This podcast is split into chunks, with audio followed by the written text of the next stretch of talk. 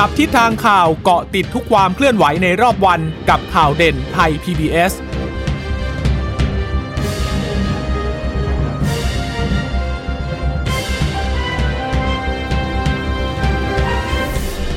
สวัสดีค่ะ ต้อนรับคุณผู้ฟังสู่ข่าวเด่นไทย PBS นะคะ เราพบกันเป็นประจำทุกวันจันทร์ถึงศุกร์บ่ายๆแบบนี้ค่ะ อัปเดตข้อมูลข่าวสารที่เกิดขึ้นในรอบวันนะคะ วันนี้กับดิฉันจีราชาตายเอี่ยมรัศมีและคุณชนชยนันท์พร้อมสมบัติค่ะ ค่ะ สวัสดีคุณผู้ฟังค่ะ ค่ะ ก็ยังคงต้องติดตามสถานการณ์โควิด -19 กันอยู่นะคะ แต่ว่าจริง ๆ วันนี้เนี่ยมีความเคลื่อนไหวหลากหลายแง่มุมเลยนะให้ต้องติดตาม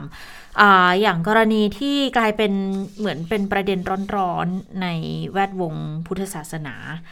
วันนี้ทาง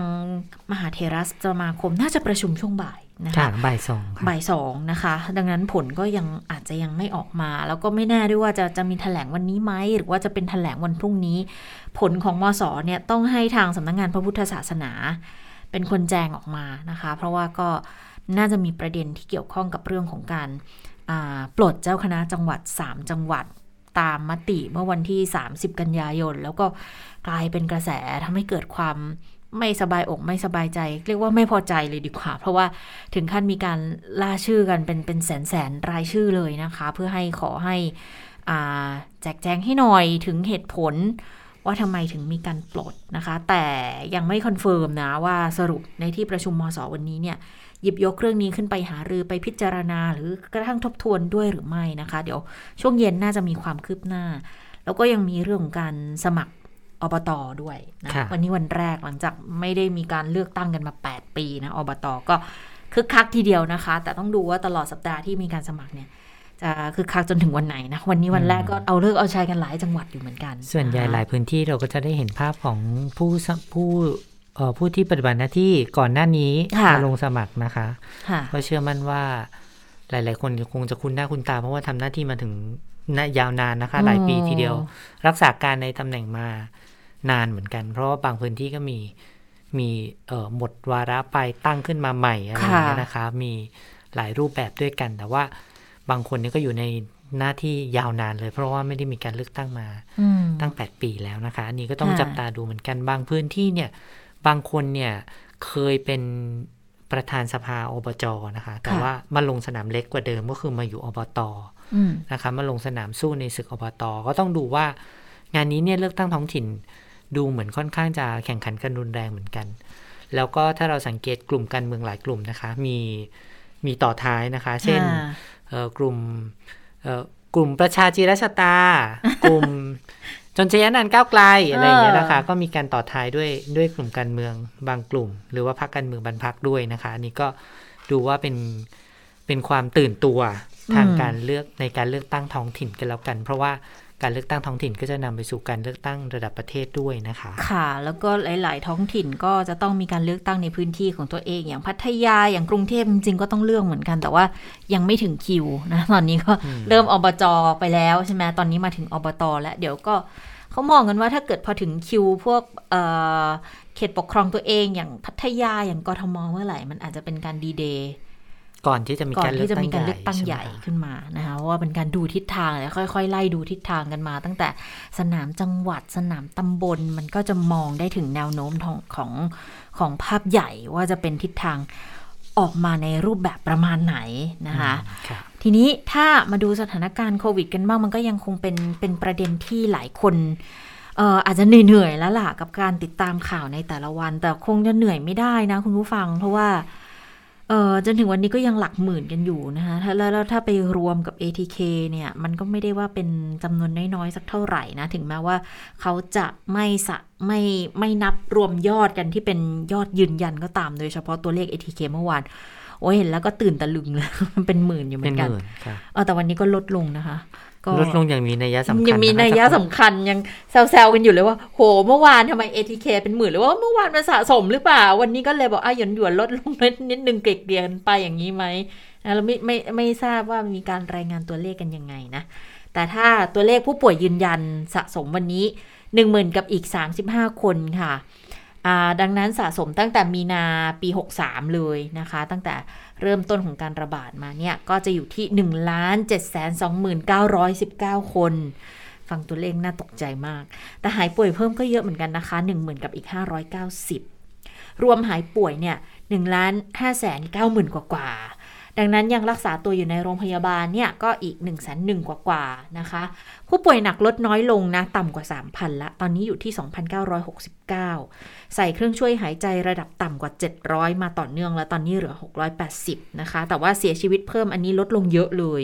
นะคะเหลือ 60 คนและหลังจากที่เมื่อปลายสัปดาห์ที่ผ่านมากระโดดขึ้นไปเป็นร้อยหลักร้อยอีก แต่ว่าช่วงสุดสัปดาห์ดูเหมือนจะลดลงใช่ไหมคะ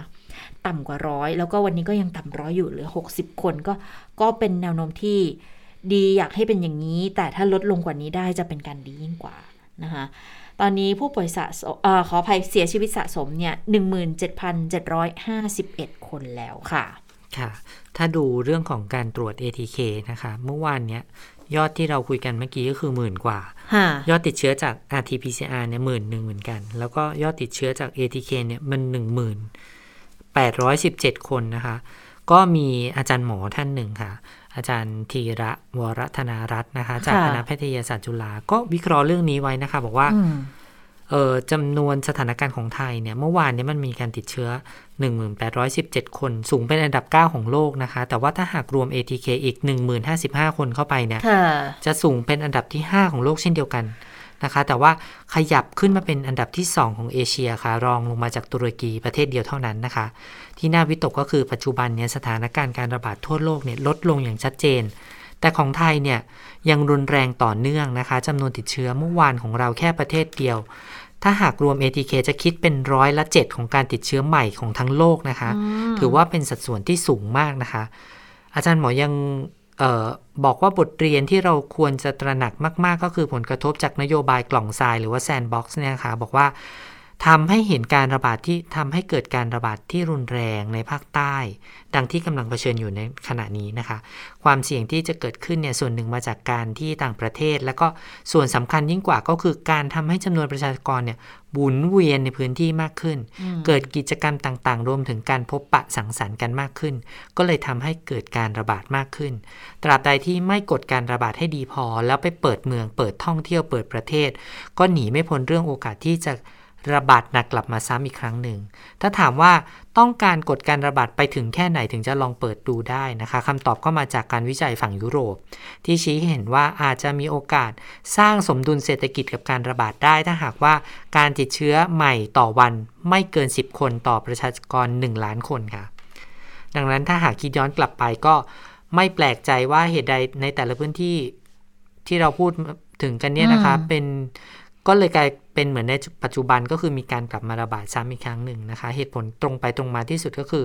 ไปเปิดในขณะที่ยังมีการระยังควบคุมการระบาดไม่ดีพอนะคะ ส่วนอีกเรื่องหนึ่งบอกว่าผลลบปลอมค่ะจากการใช้ชุดตรวจไว ATK เนี่ย ถ้าหากว่าค่าความไวของชุดตรวจไม่มาก หรือว่ามันมีความแม่นยำน้อยเนี่ยนะคะ ก็จะทำให้เกิดผลลบปลอมได้สูงมนั่นก็คือทำให้คนที่ติดเชื้อแต่ตรวจแล้วไม่เจอตรวจแล้วเป็นผลลบเนี่ยกลับไปค่ะใช้ชีวิตตามปกติ ก็ทำให้การแพร่เชื้อเนี่ยมันเพิ่มมากขึ้นนะคะจำนวนคนที่ตรวจแล้วได้ผลลบเหล่านี้ก็ย่อมนำไปสู่การโอกาสที่จะแพร่เชื้อต่อเนื่องไปยังชุมชนที่อยู่อาศัยนะคะค่ะสิ่งที่ควรทำก็คือ การขยายระบบการตรวจคัดกรอง ด้วยวิธีมาตรฐานก็คือ RT-PCR แล้วก็กลไกการประสานงานต่อส่งต่อ ส่งตรวจให้ครอบคลุมทุกพื้นที่นะคะ ใช้วิธีตรวจนี้ให้เป็นวิธีมาตรฐาน ให้คนเข้าถึงได้โดยอิสระไม่คิดค่าใช้จ่าย เพราะว่าหากระบบนี้ไม่เกิดขึ้น หรือว่าไม่มีศักยภาพที่จะทำให้ได้มากพอเนี่ยการประกาศนโยบายเปิดเมืองเปิดท่องเที่ยวเปิดประเทศท่ามกลางสถานการณ์การระบาดที่รุนแรงต่อเนื่อง ก็จะมีความเสี่ยงสูงทำให้เราเข้าสู่การระบาดหนักซ้ำในช่วงปลายปีค่ะ Blue or Black New Year อืมก็จะเกิดผลกระทบมากมายยาวนานขึ้นได้ค่ะ คุณหมอค่ะก็เน้นย้ำไว้แบบนี้ ถ้าดูจากหลาย ๆ คนที่ทักท้วงกันมานะคะบอกว่าเราจะไปดูแค่ตัวเลขที่เราตรวจ RT-PCR อย่างเดียวก็ไม่ได้ไม่ได้นะเพราะว่าตัวเลขผู้ป่วยหนักกับเอ่อผู้ป่วยที่ใช้ท่อช่วยหายใจแม้ว่ามีจำนวนลดลงนะคะ แต่ว่ามันไม่ได้ลดลงมาก อย่างมีนัยสำคัญนะคะ มันลดลงเป็นหลักสิบเท่านั้นเองนะคะ ถึงไม่เกินร้อยแต่ก็ยังอยู่ที่ที่ระดับที่สูงมากนะคะ ถ้าเปรียบเทียบกันแบบนี้ก็เลยมีความเป็นห่วงเป็นใยว่า ถ้าเราละเลยมาตรการส่วนบุคคลกันอะเดี๋ยวนี้เราเห็นค่อนข้างเห็นกันบ่อยขึ้นนะคะ เพราะว่าคนเริ่มออกไปเที่ยว แล้วก็บางคนแม้จะอยู่ในครอบครัวเดียวกัน แต่ว่าไม่สวมหน้ากากอนามัยก็มีนะคะถึงแม้ค่ะแม้แต่ในออฟฟิศที่เรามาทำงานทุกวันเนี่ย ก็ยังมีคนที่ละเลยการสวมหน้ากากอนามัยอยู่ บางทีมันเตือนกันยากนะคุณจิรชตาอืมเราจะเดินไปบอกว่าช่วยสวมหน้ากากอนามัยหน่อยค่ะได้ไหมคะ อย่างเงี้ยมันมันมีผลเหมือนกัน ถ้าเราสนิทก็โอเคเนาะอืมถ้าเราไม่สนิทเนี่ยอืมอาจจะกลายเป็นความบาดหมางขึ้นได้ ใช่ คือสนิทยังพอพูดพูดเหมือนพูดเล่นพูดเล่นหยิกแกมหยอกหรือไม่เธก็อทำไมไม่ใส่หน้ากากพูดอะไรอย่างแบบงี้ใช่ไหมแกมตำหนิแกมอะไรกันได้ไงยังทำไมไม่ใส่ล่ะไม่ไม่ไม่กลัวคนอื่นเขาจะติดหรอ ถ้าเกิดตัวเองติดขึ้นมาอะไรอย่างเงี้ยหยิกแกมหยอกหรือว่านี่ก่อนที่ดิฉันเข้ามา จะเข้ามาจัดมีไหมการนี้ฉันก็เพิ่งเจอมาหนึ่งเพิ่งคหยินกไปก็หนึ่งคน ไม่ได้หยิกค่ะเพราะว่ามันไม่สนิทก็เลยไม่กล้าอ๋อจะไม่สนิทพูดไม่กล้าพูด โอ้แต่ไม่สนิทนี่ก็ก็ลำบากจริงๆนะแล้วเขาก็ไปนั่งอยู่ตรงจุดที่ที่มีน้องๆที่จะต้องทำงานประสานงานส่วนกลางอืมนะคะจำนวนมากก็เลยเป็นห่วงว่าแหม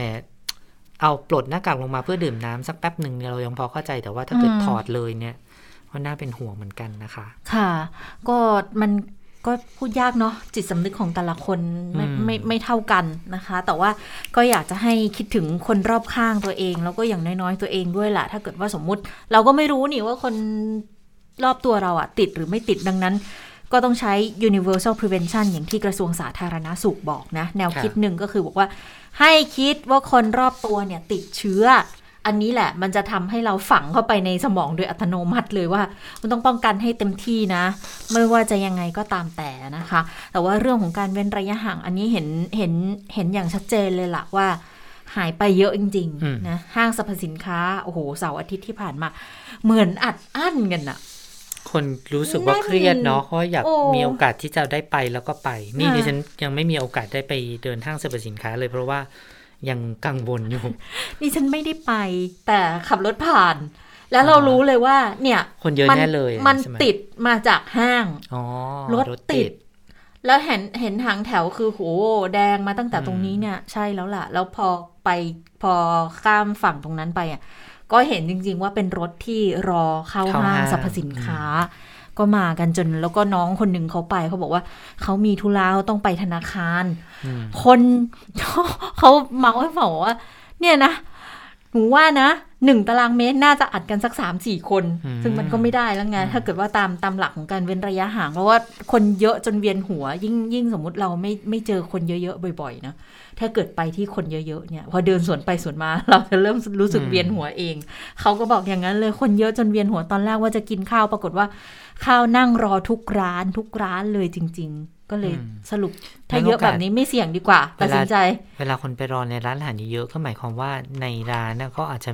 จัดบริการการเว้นระยะห่างได้ยากเหมือนกันยานะคะกเพราะว่าถ้าเกิดคนรอข้างนอกเยอะอะเขาคงอาจจะต้องแบบเพิ่มโต๊ะอืมเพิ่มโต๊ะไหมหรือว่า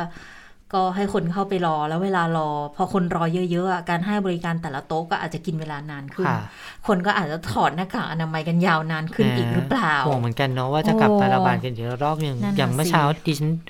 ได้ดูข่าวที่สิงคโปร์อะค่ะค่ะ สิงคโปร์เขาห้ามคนที่ฉีดวัคซีนไม่ครบอะอืมสองเข็มมาห้ามไปห้างนะคุณอืมห้ามไปใช้บริการที่ห้าง ห้ามนั่งกินข้าวในฟู้ดคอร์ทด้วยค่ะก็คือต้องซื้อกลับไปกินที่บ้าน หรือว่าใครที่ยังฉีดวัคซีนไม่ครบก็ห้ามค่ะเข้าห้างเลยอืมนะคะ แล้วก็แต่ว่าของเราเนี่ยยังไม่ได้เข้มข้นขนาดนั้น แต่ว่าค่ะอย่าสบายกันมากเกินไปจน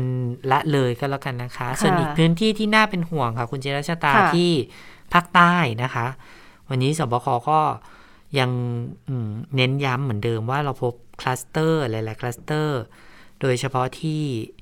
พื้นที่จังหวัดชายแดนภาคใต้นะคะ ตอนนี้ต้องวางแผนฉีดวัคซีนให้ทันกับวัคซีนที่ส่งไปด้วยนะคะ ทั้งออวัคซีนของนักเรียน แล้วก็วัคซีนของออในชุมชนที่เกิดการระบาดนะคะ เพราะว่าตอนนี้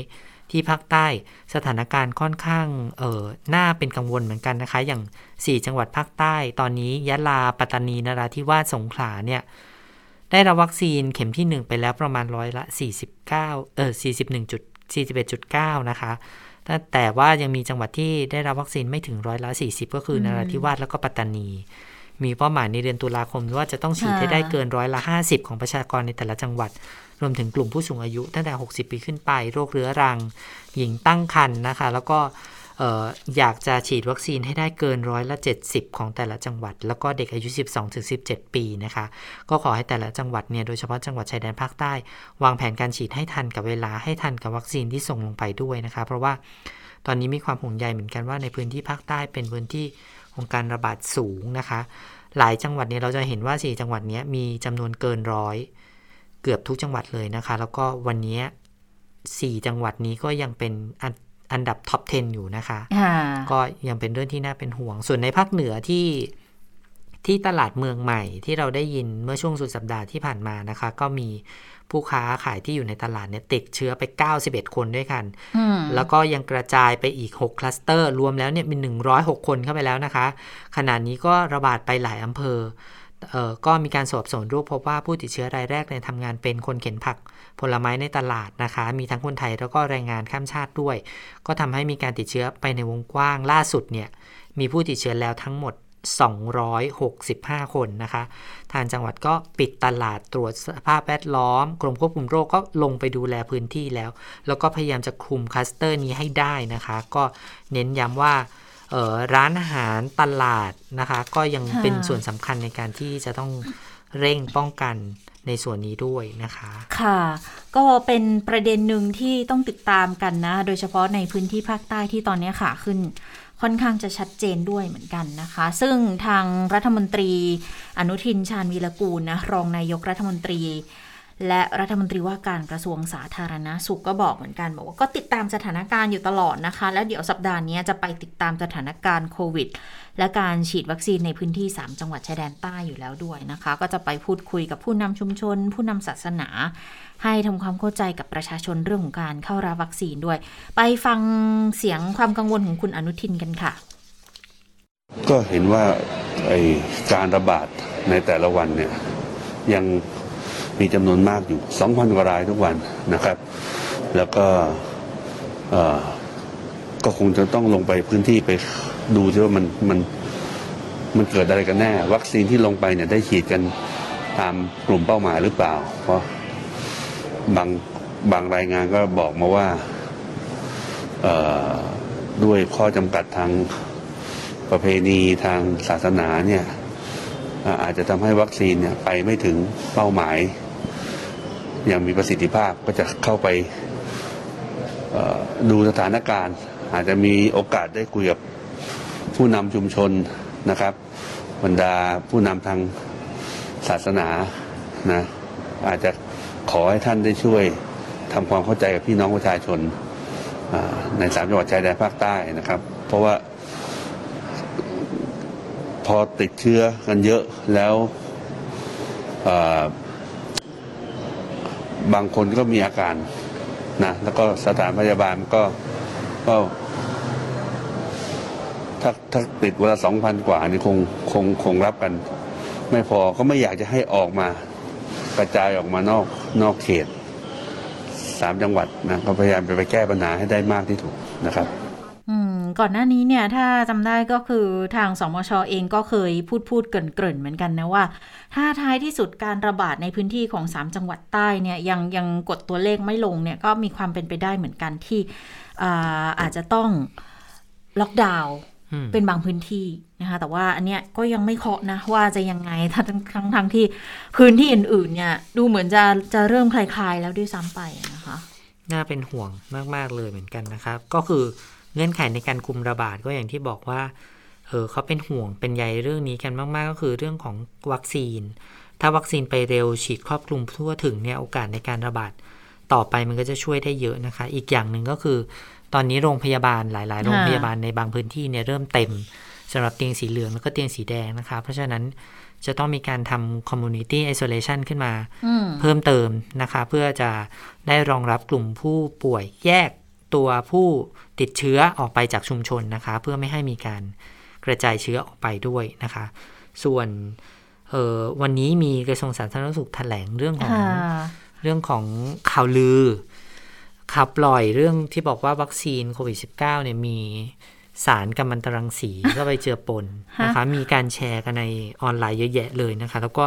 มีคนเชื่อว่าแบบเดี๋ยวฉีดแล้วจะไปเป็นอันตรายจะปนเปื้อนเลยหรือเปล่านะคะ คุณหมอเฉวตสันนามวาดนะคะผู้อำนวยการกองควบคุมโรค และภัยสุขภาพ ในภาวะฉุกเฉินของกรมควบคุมโรคเนี่ยก็ยืนยันว่าตรวจสอบแล้วนะคะไม่มี แล้วก็อย่าแชร์ข่าวนี้อีกนะคะ ขอขอให้ทุกคนมีความเชื่อมั่นต่อวัคซีน วัคซีนเนี่ยไม่ได้ฉีดแต่ในประเทศเรานะคะ ฉีดกันทั่วโลก แล้วก็ได้รับมาตรฐานความปลอดภัยจากทั่วโลกมาแล้วนะคะ แล้วก็ส่วนมันมีอีกข่าวลือหนึ่งค่ะค่ะบอกว่าฉีดวัคซีนในมามันมี เอ่อ nanoparticle บอกว่าเป็นคุณหมออธิบายว่ามันเป็นเทคโนโลยีการนำยาเข้าสู่ร่างกาย ซึ่งมันใช้กับยาชนิดอื่นอยู่แล้วนะคะ แล้วก็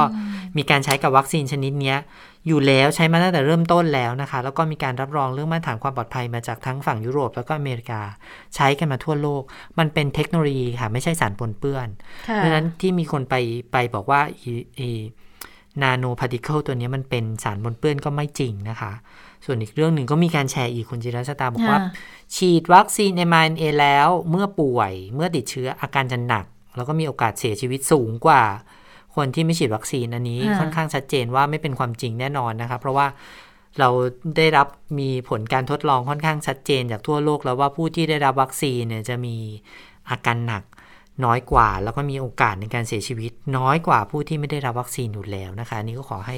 ทุกคนทำความเข้าใจให้ตรงกันว่าบางทีการรับข่าวสารอะไรทางทางโซเชียลมีเดียเนี่ยก็ต้องค่ะพิจารณาให้ดีก่อนหรือว่า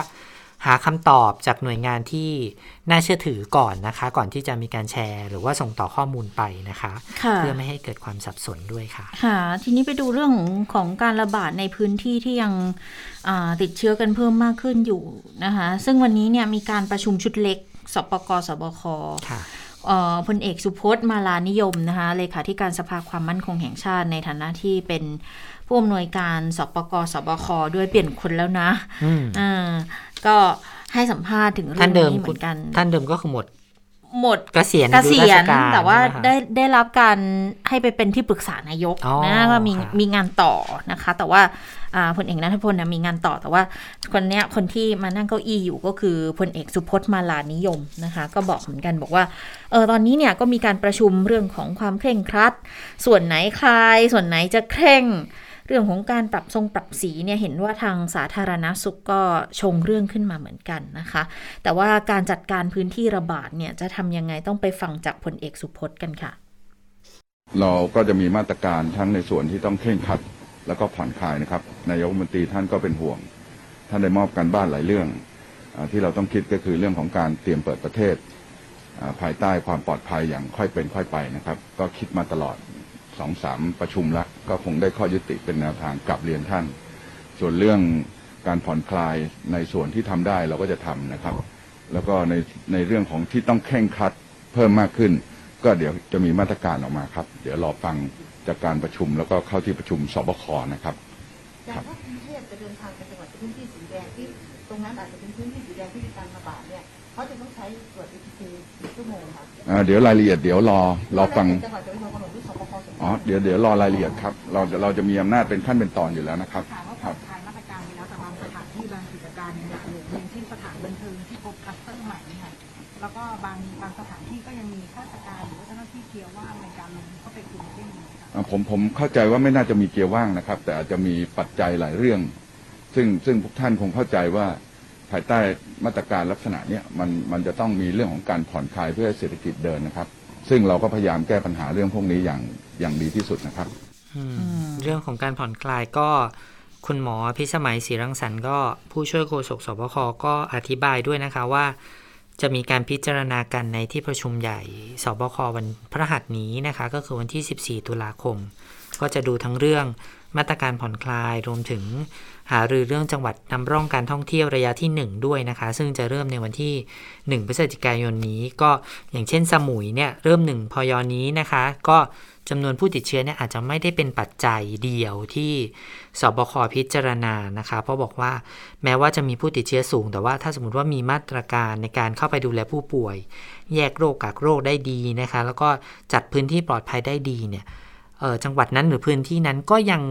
สามารถที่จะผ่อนคลายมาตรการต่อไปได้นะคะ แล้วก็ยกตัวอย่างด้วยว่าภูเก็ตเนี่ยมีนักท่องเที่ยวเดินทางเข้ามามากกว่า 40,000 คน แต่ว่ามีนักท่องเที่ยวติดเชื้อเนี่ยแค่หลักร้อยเท่านั้นนะคะ ก็เลย แล้วก็ยืนยันด้วยว่าในพื้นที่การจัดการการระบาดในชุมชนก็ทำได้ดีนะคะค่ะก็เลยภูเก็ตแซนด์บ็อกก็เลยยังเดินหน้าต่อไปได้ค่ะ แต่ถ้าดูการติดเชื้อรายจังหวัดอื้อหือก็ ภาคใต้นังน่าห่วงนะคะ วันนี้กรุงเทพมหานคร 1,160ค่ะยะลา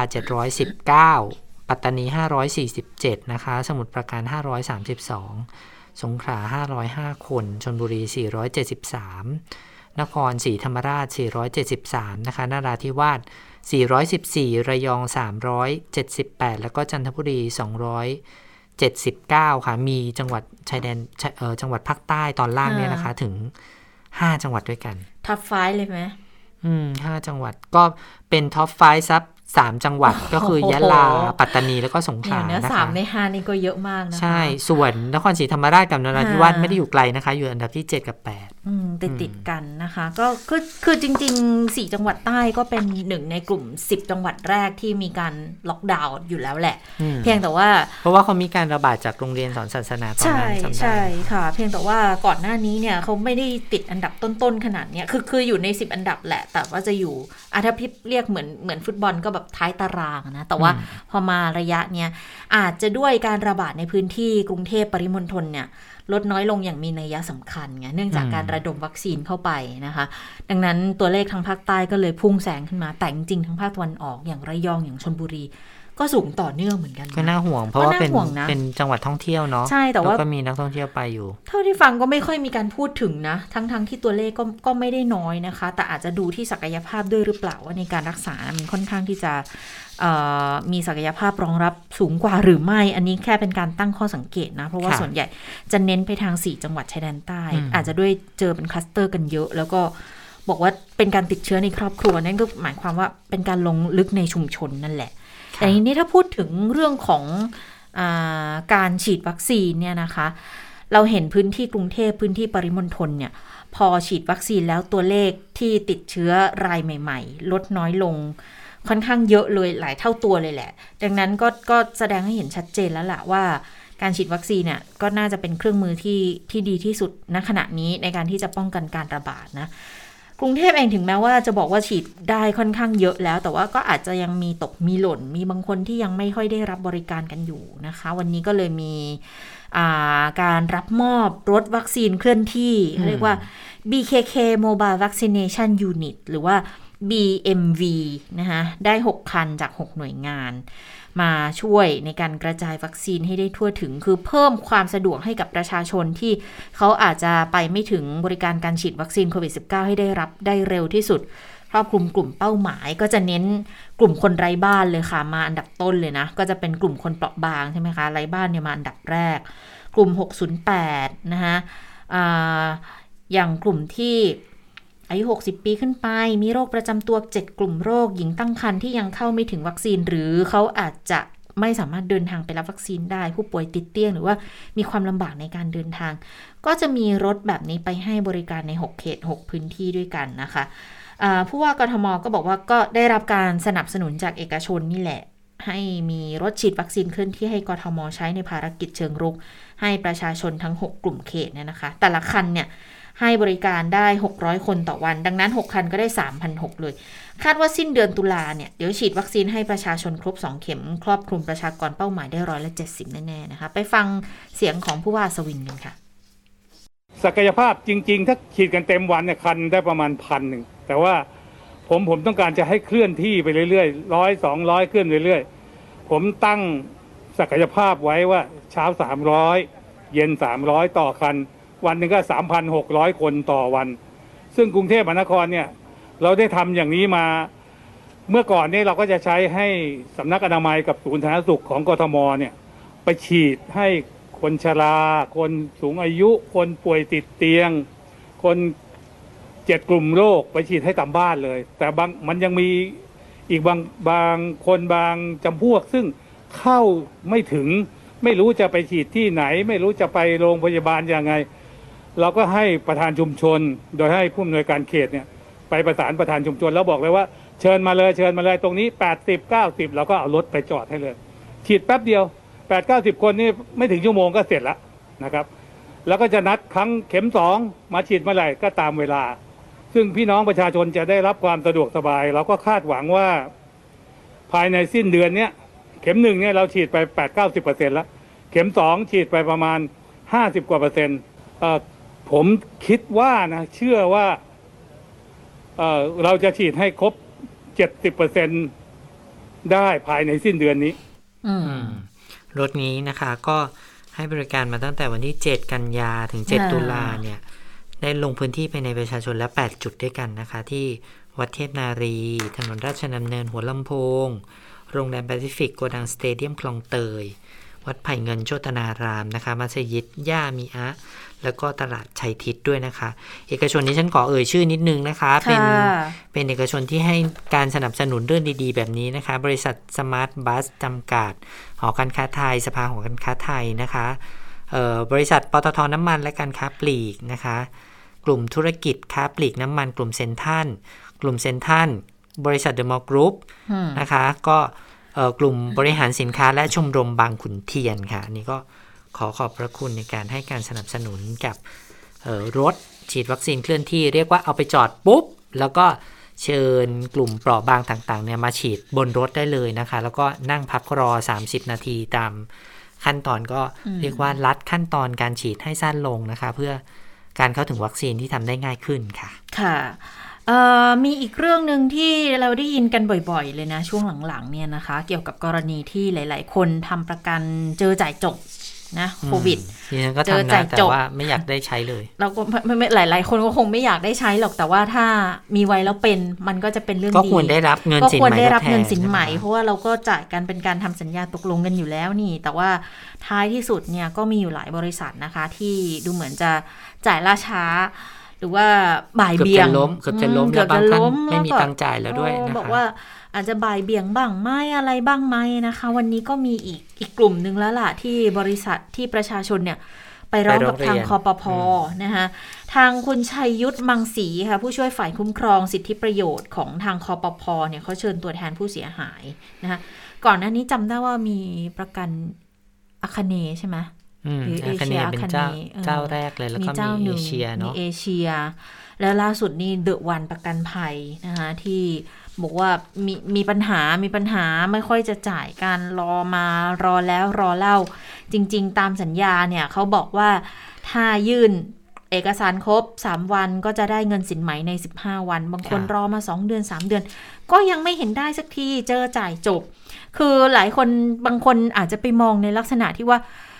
มีข่าวบอกว่าเนี่ยปล่อยให้ตัวเองติดโควิด จะได้รับเงินประกันโอ้โหไม่น่าโอ้ไม่น่าแบบมีเราเราอะมองมองแบบนั้นไม่รู้ว่ามันเป็นการมองที่ยุติธรรมกับคนที่เขาเขาติดเชื้อด้วยหรือเปล่านะบางคนทำมาหากินแล้ว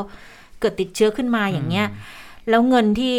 เขาจะต้องใช้อย่าลืมว่าติดโควิดที คุณทำงานไม่ได้ไปเป็นเดือนนะ ไม่ไม่ใช่แค่สิบสี่วันนะคะ เพราะสิบสี่วันเนี่ยกัก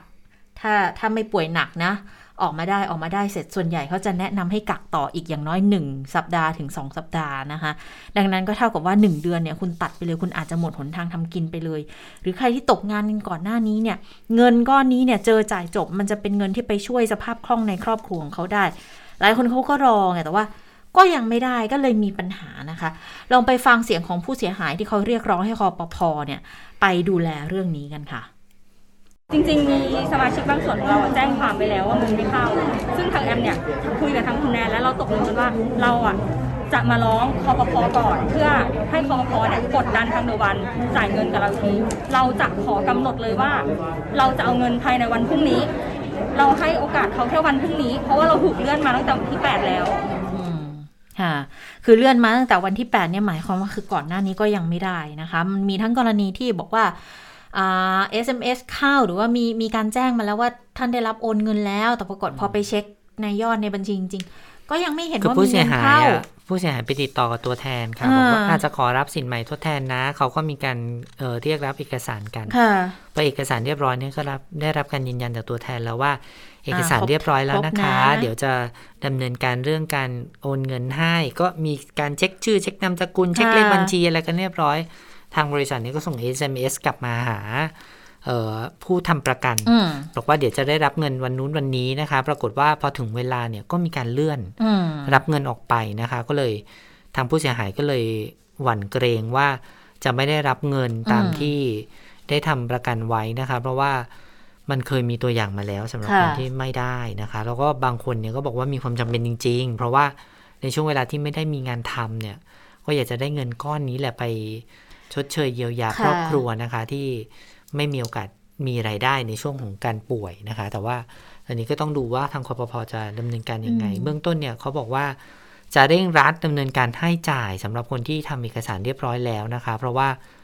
ตามกฎหมายตามข้อสัญญาเนี่ยมันระบุไว้ว่าภายใน 15 วัน หลังจากส่งเอกสารเรียบร้อยนะคะ ก็ค่ะเดี๋ยวต้องรอดูว่า ทางคอปพจะดำเนินการยังไงได้บ้างนะคะ ค่ะ ก็น่าสนใจเหมือนกันเพราะว่าอันนี้อย่างที่บอกว่าไม่ใช่กรณีแรกนะ แล้วกรณีก่อนหน้านี้เนี่ยคอปพก็ก็บอกไปแล้วว่าเนี่ยคุณไม่สามารถที่จะบิดบิดพริ้วได้อะเพราะว่าเอกสารสัญญาอะไรก็มีเป็นลายลักษณ์อักษรในเมื่อเขาส่งเอกสารมาครบแล้ว ก็อาจจะต้องดูในกระบวนการแล้วว่าคุณคุณจะต้องจ่ายคือก่อนหน้านี้เคยมีเหมือนกับว่ามีเคสเคลมเข้ามาเยอะทำเอกสารไม่ทันมันก็เลยเกิดความล่าช้ากันเกิดขึ้น ก็เลยมีการสั่งการไปบอกว่าคุณต้องเคลียร์นะว่า เอกสารเนี่ยพอยื่นครบแล้วจะต้องเคลียร์ให้เสร็จในกี่วันกี่วัน แล้วคนที่ยื่นเคลมมาต้องได้ภายในกี่วันกี่วัน แต่อย่างกรณีแบบนี้เนี่ยเลื่อนกันไปเลื่อนกันมาแบบนี้เนี่ยแล้วจะทำยังไงล่ะ ก็เห็นมีรายงานมาเหมือนกันนะคะ ว่าทางหรือวันประกันภัยเนี่ยเขาอาจจะต้องไปกู้เงินมาเพื่อเสริมสภาพคล่องนะคือเขาก็มองว่าสถานการณ์ที่มันเกิดขึ้นเนี่ยมีการประเมินสถานการณ์พลาด อันนี้เป็นการยอมรับมาจากทางทางผู้บริหารของบริษัทเดอะวันนะ ว่าก็ประเมินสถานการณ์พลาด เช่นเดียวกับทุกบริษัทที่ขายกรมธรรม์นี้ คือทุกคนไม่คิดว่าปี 63อะมันมาดีๆกันอยู่ไง63นี่ยังมีนะ เจอจบจ่าย พอเข้า64ถ้าคุณผู้ถ้าคุณผู้ฟังจำได้ สักเมษาพฤษภาเนี่ย เริ่มละ เริ่มแบบ ไม่ขายแล้วนะประกันตัวนี้เนี่ยอืมบางอันถึงขั้นจะไปยกเลิกกรมธรรม์เก่าที่เคยทำมา ซึ่งก็ทำไม่ได้เนอะก็ทำไม่ได้ยกเลิกไม่ได้คอปพก็บอกคุณไปยกเลิกแบบนี้ไม่ได้คือ ถ้าคุณไม่ขายใหม่อะได้ แต่คุณจะไปยกเลิกคนที่เขาทำมาก่อนหน้านี้ไม่ได้ไม่ไม่มีเหตุผลที่จะไปยกเลิกแบบนั้นนะคะ ก็เลยแบบก็ยอมรับกันมาว่าว่ามันพลาด พอปี64มันแย่หนักมาก พอร์ตการขายกรมธรรม์เจอจ่ายจบเนี่ย ทำให้เกิดการจ่ายสินไหมตามเงื่อนไขของแต่ละแผนคุ้มครอง ก็เอ่อแผนประกันเนี้ยดีไซน์มาให้แบบขายง่ายขายคล่องเคลมง่าย ทุกอย่างก็ happy win-win กัน แต่พอมาเจอจ่ายจบกันแบบเยอะๆแบบนี้นะคะ ก็ทำให้หนักเหมือนกันนะ เขาบอกว่าของของเดอะวันประกันภัยเนี่ย เขาบอกกรมธรรม์โควิดประมาณ 8 0 0แสนฉบับ เบี้ยรับ 500 ล้าน แต่เฉพาะเดือนกันยายอดเคลมมา1,600ล้าน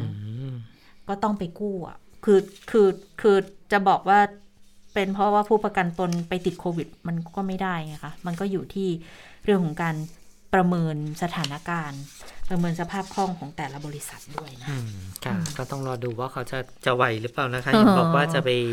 เสริมสภาพคล่องจากหุ้นส่วนใหญ่ของบริษัทอีกประมาณพันล้านอืมไม่รู้ว่าจะพอจ่ายค่าสินใหม่ที่ขายไปหรือเปล่า เพราะว่า เข้าใจว่าตอนนั้นน่ะของเดวันนะเบี้ยถูกไงอ่าตอนซื้อมันซื้อถูกเนาะแต่พอมีคนติดเชื้อจำนวนมากมากก็ปรากฏว่าบริษัทอาจจะจ่ายไม่ไหวขึ้นมานะคะ ค่ะอามาดูที่กรมวิทยาศาสตร์การแพทย์นะวันนี้มีการแถลงกันด้วยนะคะ ว่าสายพันธุ์อัปเดตกันเป็นยังไงกันบ้างที่ที่ห่วงกันเนี่ยก็คืออาจจะมีสายพันธุ์กลายพันธุ์อื่น ๆ เข้ามาเพิ่มอีกหรือเปล่านะคะ ลองไปฟังคำตอบกับทางนายแพทย์สุรคเมธมหาสิริมงคลผู้อำนวยการสถาบันชีววิทยาศาสตร์ทางการแพทย์ของกรมวิทยาศาสตร์การแพทย์กันค่ะ อยากจะให้ข้อมูลเพิ่มเติมว่าสายพันธุ์น่ากังวลสายพันธุ์อื่น ยังไม่เข้าประเทศไทยนะครับจากการถอดรหัสพันธุกรรมของสายพันธุ์ที่เราตามอยู่ตอนนี้อย่างสายพันธุ์มิวหรือสายพันธุ์อื่น ๆ ที่มีข่าวอยู่ ยังไม่ตรวจพบในประเทศไทยนะครับ ก็ตรงนี้ก็น่าจะเป็นข้อมูลสำหรับประชาชนที่สำคัญ ทุกสายพันธุ์ตอนนี้ยังไวต่อวัคซีนอยู่นะครับ ก็ขอให้ประชาชนเร่งฉีดวัคซีนนะครับ เพื่อที่จะป้องกันอาการป่วยหนักและเสียชีวิตจากโควิด -19 ครับอืมงั้นวัคซีนก็กลายเป็นส่วนสำคัญที่จะทำให้คุมการระบาด ป้องกันการติดเชื้อแล้วมีอาการรุนแรงนะค่ะสายพันธุ์ใหม่ยังไม่เข้ามาไม่ได้หมายความว่ายังไม่ไม่มามีนะคะอ่าเพราะต้องเฝ้าระวังกันต่อไป ส่วนอีกเรื่องหนึ่งที่เป็นปัญหาที่ หลายบ้านหลายคนกุมขมับเหมือนกันนะคะ ก็คือตอนนี้ปัญหาน้ำท่วมอืมนะคะ รวมถึงในกรุงเทพมหานครก็ต้องเฝ้าระวังฝนตกเหมือนกันนี่ก็มองไปข้างนอกนี่ก็ครึ้มฟ้าครึ้มฝนเหมือนกันนะคะค่ะก็ผลกระทบมาจากหลายอย่างด้วยกันทั้งพายุทั้งหย่อมความกดอากาศ รวมถึงน้ำที่ยังค้างทุ่งอยู่นะคะ ตอนนี้ก็ยังระบายไปไม่หมด หลายพื้นที่นี่ถึงขนาดที่เรียกว่าน้ำเริ่มเน่าแล้วอืมนะคะเพราะว่ามันระบายไปไหนต่อไม่ได้นะคะ เนื่องจากน้ำทะเลก็หนุนขึ้นมาด้วย การระบายน้ำมันก็เลยเป็นไปได้ไม่ดีนะคะแล้วก็กังวลเหลือเกินว่า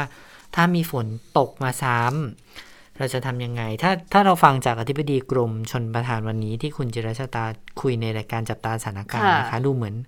เขาก็เตรียมแผนไว้แล้วแหละอืมเกือบทุกลุ่มน้ำเลยทั้งเหนืออีสานกลางใต้เนี่ย เตรียมความพร้อมไม่หมดแล้ว แต่ไม่รู้ว่าพร้อมได้ขนาดไหนนะคะเพราะว่ามันขึ้นยึดโยงขึ้นอยู่กับปริมาณน้ำฝนที่จะเข้ามาเติมด้วย ถ้าเติมตรงในส่วนที่ไม่มีระบบชนประทานรองรับเนี่ยเอาก็หนัมันก็ค่อนนะข้างเหนื่อยเหมือนกันค่ะในการระบายนะครับ เพราะว่าน้ำมันจะเป็นน้ำทุ่งที่ไปลงอืมตามแหล่งที่ไม่ใช่เอ่อชนประทานหลัก การระบายมันก็จะไม่ได้ระบายไปตามทิศทางที่เราวางแผนเอาไว้ด้วยซ้ำนะคะ ก็น่าเป็นห่วงเป็นใยกันอยู่เหมือนกัน นายกก็ไปกำชับค่ะ ให้ผู้ว่าให้กระทรวงมหาดไทยนะคะ ดูแลเรื่องนี้อย่างใกล้ชิดเลยคุณธนกรวังบุญคงชนะโฆษกประจำสำนักนายกรัฐมนตรีก็บอกว่า นายกรัฐมนตรี แล้วก็รัฐมนตรีว่าการกระทรวงกลาโหมเนี่ยห่วงใยประชาชนในพื้นที่เสี่ยงที่จะได้รับผลกระทบจากพายุที่จะเข้ามานะคะ ก็มีรายการรายงานวิเคราะห์สภาพภูมิอากาศแล้วก็คาดการณ์ฝนของสำนักงานทรัพยากรน้ำแห่งชาติ บอกว่า สถานการณ์พายุไลออนร็อก ตอนนี้เป็น depression แล้วเนี่ยนะคะอืมบริเวณประเทศลาวตอนนี้ขึ้นจากเวียดนามมาลาวแล้วนะคะ ตอนนี้ก็ปะทะกับความกดอากาศสูง ก็คาดว่าจะอ่อนกำลังลงอย่างรวดเร็วแล้วก็สลายตัวไปนะคะ แต่ว่ามันก็ยังส่งผลกระทบต่อเนื่องถึงประเทศไทยในบางภูมิภาคด้วยเหมือนกันนะคะ ส่วนคมปาสุบริเวณมหาสมุทรแปซิฟิกไม่รู้ที่ฉันออกเสียงถูกเปล่านะคะเอ่อบริเวณมหาสมุทร ใกล้ประเทศฟิลิปปินส์เนี่ยคาดว่าจะทวีกำลังแรงขึ้น แล้วก็เคลื่อนตัวไปทางตะวันตกผ่านแนวประเอ่อประเทศจีนตอนใต้ส่งผลให้มีปริมาณน้ำฝนเพิ่มมากขึ้นอย่างที่24 ชั่วโมงที่ผ่านมาเนี่ยมันเกิน 90มิลลิเมตรที่จังหวัดตราดสกลนครมุกดาหาร แล้วก็หนองคายนะคะ มีหลายพื้นที่เสี่ยงที่จะเกิดดินถล่มได้ด้วยนะคะ ฝนที่ตกหนักกว่า 90มิลลิเมตรเนี่ยก็อาจจะทำให้ดินอุ้มน้ำไม่ไหวแล้วก็เกิดเอ่อ ดินถล่มลงมาได้อย่างเช่นในภาคเหนือก็ที่น่านเพชรบูรณ์นครสวรรค์อุทัยธานีนะคะ ส่วนที่อีสานก็ชัยภูมิ ขอนแก่นหนองคาย บึงกาฬนครพนม อุดรธานีสกลนคร อย่างวันนี้เออที่มหาสารคามก็หนักแล้วเหมือนกันนะคะเออไทยพีบีก็ไปกาะติดรายงานสถานการณ์อยู่เหมือนกัน ภาคตะวันออกนี่ก็ระยองจันทบุรีตราด แล้วก็ภาคใต้ ระนองพังงานะคะ นายกรัฐมนตรีก็สั่งการให้กระทรวงมหาดไทย ผู้ว่าราชการจังหวัดทุกจังหวัด เตรียมความพร้อมช่วยเหลือประชาชนที่จะได้รับผลกระทบจากน้ำท่วมฉับพลัน แล้วก็กำชับให้นำเทคโนโลยีสารสนเทศมาใช้ในการบริหารจัดการสาธารณภัยของประเทศ ให้บัญชาการสถานการณ์แล้วก็แก้ไขให้สอดคล้องกับสภาพความเสี่ยงภัยในแต่ละพื้นที่ รวมทั้งให้นำแอปพลิเคชันต่างๆ อย่างเช่น Line มาใช้เป็นช่องทางค่ะสื่อสารเพิ่มเติมให้กับประชาชนด้วยนะคะ แล้วก็ในวันที่ 15 ตุลาคมนี้นายกรัฐมนตรีพร้อมคณะก็จะลงพื้นที่อุบลราชธานี ตรวจเยี่ยมการดำเนินการของโรงเรียนวัดป่าสีแสงธรรม ซึ่งเป็นโรงเรียนจัดการเรียนการสอน จัดการเรียนรู้บูรณาการเรื่องสิ่งแวดล้อม แล้วก็บริบททางชุมชน เรื่องพลังงานแล้วก็การเกษตรด้วยนะคะ ก็อืมเดี๋ยวรอดู ไม่รู้ไปอุบลน้ำจะท่วมหรือเปล่ายังมันเป็นทางทางออกของน้ำยังไงน้ำก็ต้องมาทางนี้ใช่ใช่ไหมยังไงน้ำก็ต้องไปทางนี้นะคะ จากชีมูลก็ไปลงโขงแถวๆนั้นนะคะ ดังนั้นก็ต้องไปติดตามสถานการณ์แล้วพอปลายน้ำปุ๊บเนี่ย อาจจะมีปัญหาไหมแต่ดูเหมือนแม่น้ำโขงยังมีพื้นที่ที่จะรองรับน้ำได้อยู่เยอะอยู่เหมือนกันนะคะเอ่อ ขณะเดียวกันทางกรมอุตุนิยมวิทยาก็มีประกาศเตือนนะ 8 จังหวัดภาคเหนืออีสานตอนบน รับมือ เขาเรียกว่าเป็นเป็นเศษพายุไลออนร็อก คือจริง ๆ มันมันก็คงเป็นหางๆแหละอืมเพราะว่าไลออนร็อกเขาเขาอ่อนมันกำอ่อนลังกำลังเป็นหย่อมลงแล้วไง เป็นอืมหย่อมความกดอากาศต่ำอยู่ตรงตรงลาวตอนบนแล้ว แต่ว่าตอน 10โมงอะค่ะ หย่อมเนี้ยมันมันไปปกคลุมทางภาคตะวันออกเฉียงเหนือตอนบนของประเทศ ซึ่งลักษณะแบบเนี้ยเอ่ออีสานตอนบนจะมีฝนตกหนักถึงหนักมาก ดังนั้นก็ต้องระมัดระวังโดยเฉพาะประชาชนที่อยู่ในพื้นที่เสี่ยงภัยนะคะ แล้วร่องมรสุมเนี่ยพาดผ่านเหนือตอนล่างกลางตอนบน แล้วก็เข้าสู่หย่อมความกดอากาศต่ำบริเวณภาคตะวันออกเฉียงเหนือ ส่วนมรสุมตะวันตกเฉียงใต้กำลังแรงที่พัดปกคลุมทะเลอันดามันภาคใต้และอ่าวไทยเนี่ยภาคเหนือ ภาคกลาง ภาคตะวันออก ภาคใต้ฝั่งตะวันตกจะมีฝนตกหนักถึงตกหนักมากในบางแห่งนะคะ แล้วก็คลื่นลมทะเลอันดามันและอ่าวไทยตอนบนกำลังแรงด้วยนะคะ ดังนั้นก็ต้องระมัดระวัง นี่ทางเพจ Facebook ของกรมอุตุนิยมวิทยาค่ะเขาโพสต์กราฟิก แสดงการพยากรณ์ฝนทุก ๆ 24 ชั่วโมงเลย 10 วันล่วงหน้า ตั้งแต่วันนี้ไปจนถึง 20 ตุลาเลยนะ ช่วง 7 โมงวันนี้ถึง 7 โมงวันรุ่งขึ้นนะคะ ก็บอกว่าไลออนร็อกเนี่ยเป็น depression แล้วอ่อนกำลังลงเป็นหย่อมความกดอากาศต่ำผลกระทบกับบ้านเราจากเศษส่วนที่เหลือของพายุ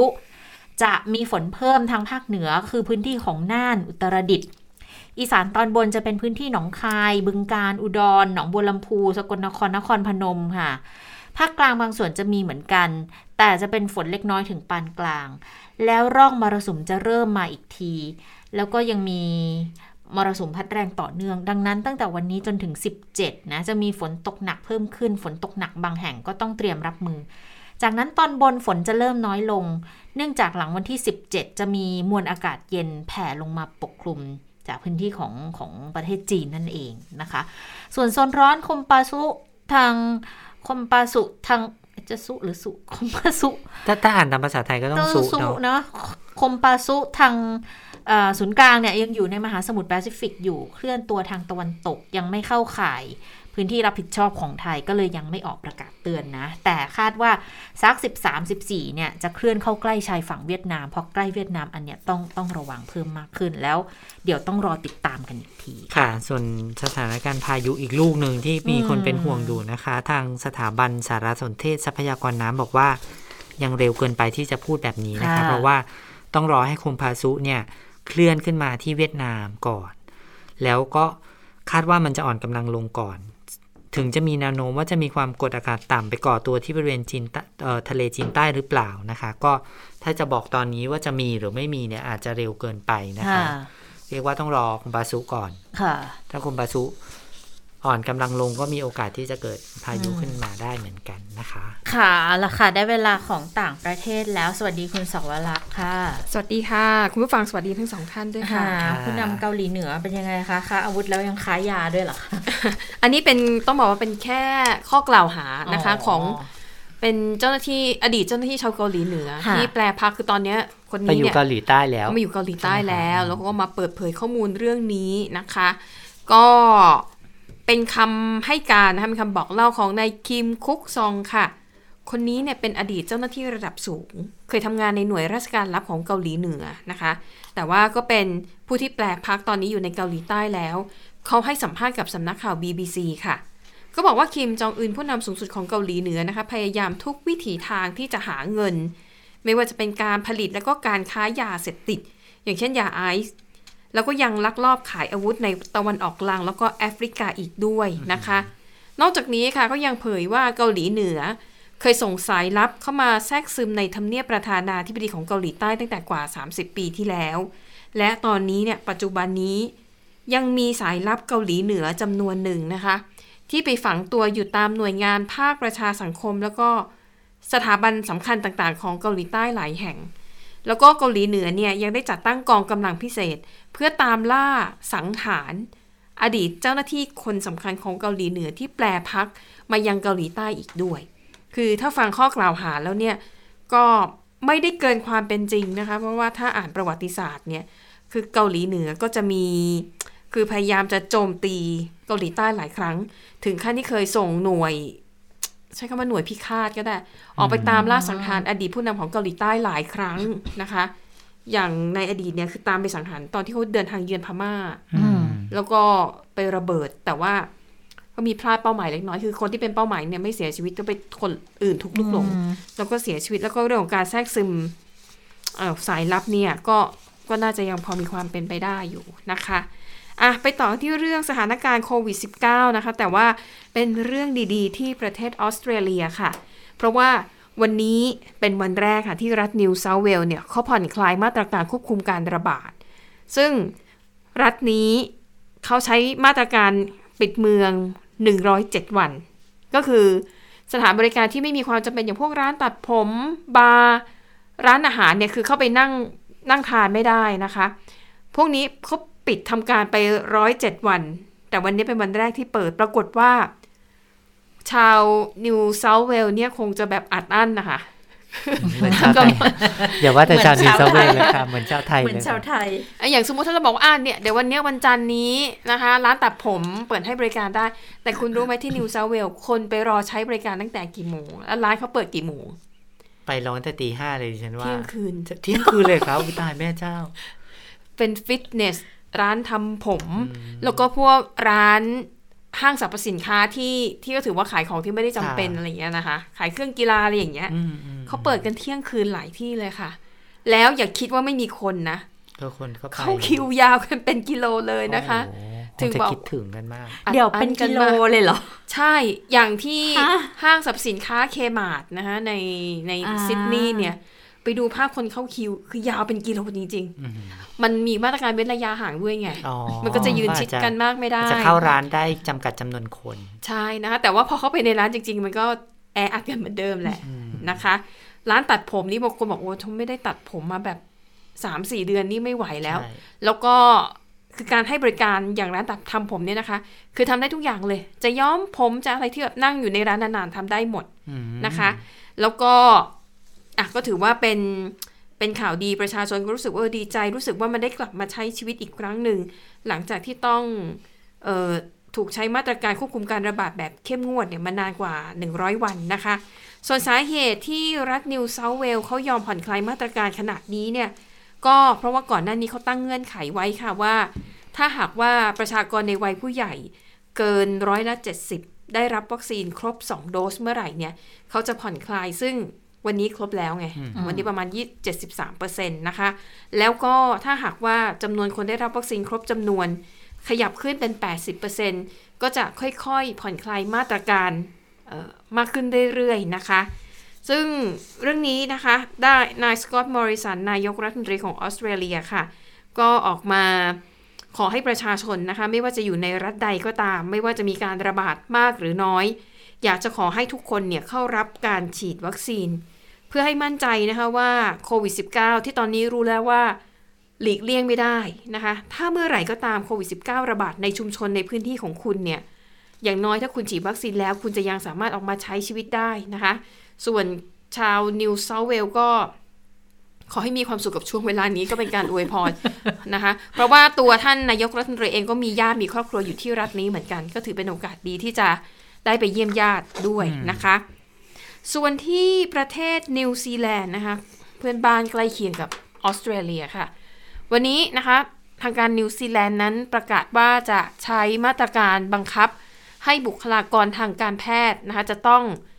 ฉีดวัคซีนครบ 2 เข็มภายในวันที่ 1 ธันวาคมนี้ ส่วนในภาคการศึกษาค่ะ เจ้าหน้าที่หรือครูที่จะต้องทำงานแล้วก็จำเป็นจะต้อง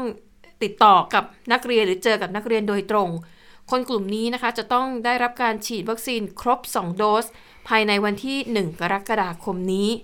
ก็ถือว่าเป็นนโยบายที่ได้รับการขานรับเป็นอย่างดีนะคะ แม้บางคนจะมองว่า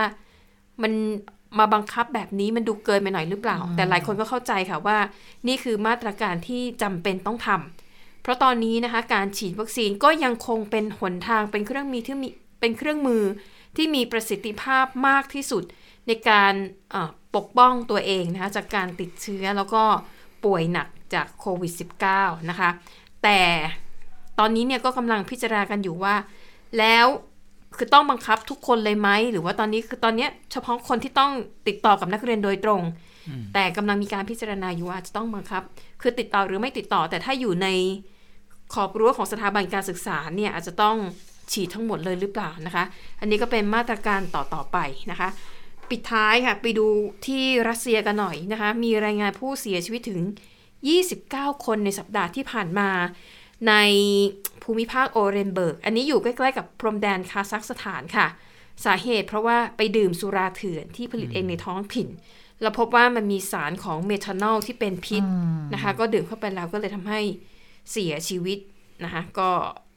อะเป็นเรื่องสาเหตุการเสียชีวิตจากการดื่มสุราเถื่อนนั่นเองค่ะ ค่ะ และทั้งหมดก็คือข่าวเด่นไทย PBS วันนี้นะคะ เราทั้ง 3 คนลาไปก่อน สวัสดีค่ะ สวัสดีค่ะ